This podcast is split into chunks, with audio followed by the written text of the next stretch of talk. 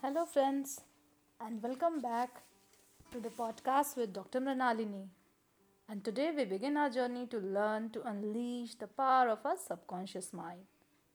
To begin, we'll start with the first chapter that's named The Treasure House Within You. you have infinite riches within your reach. To gain them, all you have to do is to open your mental eyes and behold the treasure house of infinity within you. Many people are unaware of their own potential because they do not know about their storehouse of infinite intelligence and boundless love within themselves. A very beautiful example is given here. A magnetized piece of iron will lift about 12 times of its own weight. But if you demagnetize the same piece of iron, it will not lift even a feather. In the same way, there are two types of people. Those who are magnetized are full of confidence and faith. They know they are born to succeed and to win. While others, so many others, are demagnetized. They are full of fears and doubts. When an opportunity comes, they say, What if I fail? Might lose my money. People will laugh at me. And people of this sort will not go very far in their life. Their fear to go forward makes them simply stay where they are. You can become a magnetized person when you discover and put to use the master secret of ages. The great secret possessed by the great men of all ages was their ability to contract and release the powers of their subconscious mind, and you can do the same. You do not need to acquire this power, you already possess it. But you will have to learn how to use it. You must understand it so that you can apply it in all departments of your life. Within your subconscious depths lie infinite wisdom, infinite power an infinite supply of all that is necessary. It is waiting there for you to give it development and expression. You can receive new thoughts and ideas, bring forth new invention, make new discoveries, and create new works of art. The infinite intelligence in your subconscious can give you access to wonderful new kinds of knowledge.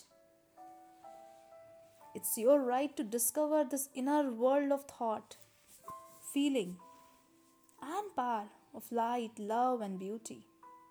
Though invisible, its forces are mighty. Within your subconscious mind, you will find the solution of every problem and the cause for every effect. Your subconscious has answer to all the problems. Just example, if you suggest to your subconscious prior to sleep, I want to get up at 6 am, it will awaken you at the exact time. Your subconscious mind is the builder of your body and can heal you.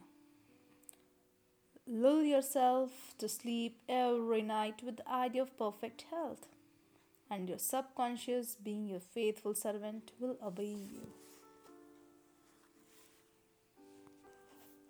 There is a miraculous curative force in your subconscious that can heal the troubled mind and the broken heart. It can open the prison door of the mind and liberate you. It can free you from all kinds of material and physical bondage. Friends, here I could relate with Srimad Bhagavad Gita, chapter 16, verse 22, where Lord Krishna asks Arjuna to get rid of lust, anger, and greed as they are the cause of attachment and bondage, which prevent us from attaining the supreme goal. If you want to make progress in any field of endeavor, there is an essential first step, and you must discover a working basis that is universal in its application. What and what are these? These are the principles the facts which are universal and unchangeable are called principle. Few examples are given here like water seeks its own level, Matter expands when heated. And these are the universal truth which never changes. It is also universal truth that whatever you impress on your subconscious mind is expressed on the screen of space as condition, experience, and event. Your prayer is answered because your subconscious mind is principle, and by principle, here it means the way a thing works. Your subconscious mind is principle. It works according to the law of belief. You must know what belief is, why it works, and how it works. The Bible says the law of your mind is law of belief. All your experiences, events, conditions, and acts are produced by your own subconscious mind. And that is the reaction to your thought. Remember, it is not the thing believed in, but the belief in your own mind that brings about the stir. Sorry, that brings about the result. Stop accepting the false beliefs, opinions, superstitions, and fears that plague your mind. Begin to believe in eternal verities and truths of life that never change. And at that point, you will move onward, upward, and Godward. Your an- prayer is answered according to the universal law of action and reaction.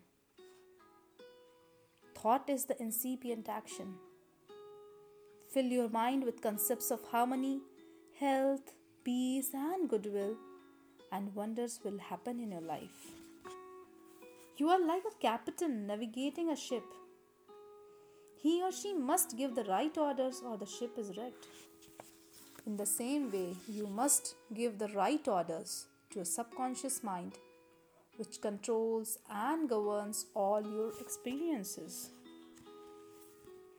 You have only one mind, but one mind possesses two distinct and characteristic functional parts.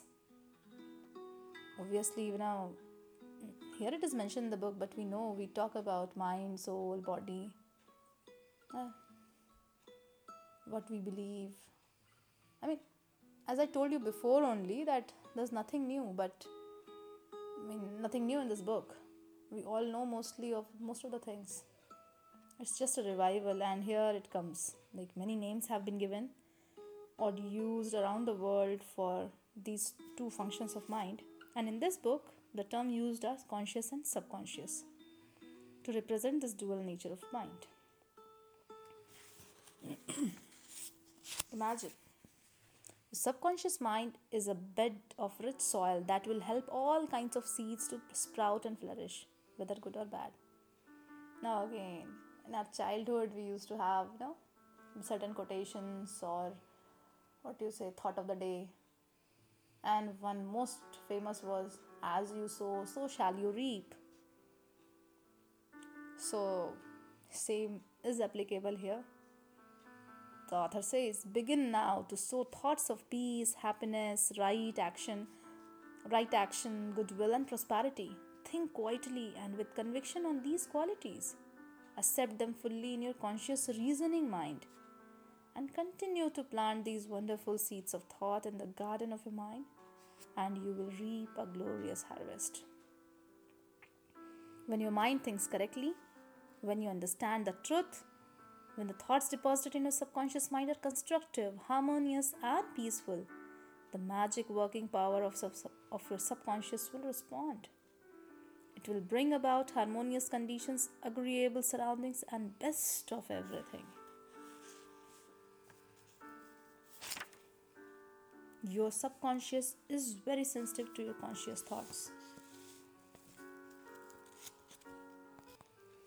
Most of the great scientists, artists, poets, singers, writers, and inventors have had a deep understanding of the working of conscious and subconscious minds. It was this that gave them the power to accomplish their goals.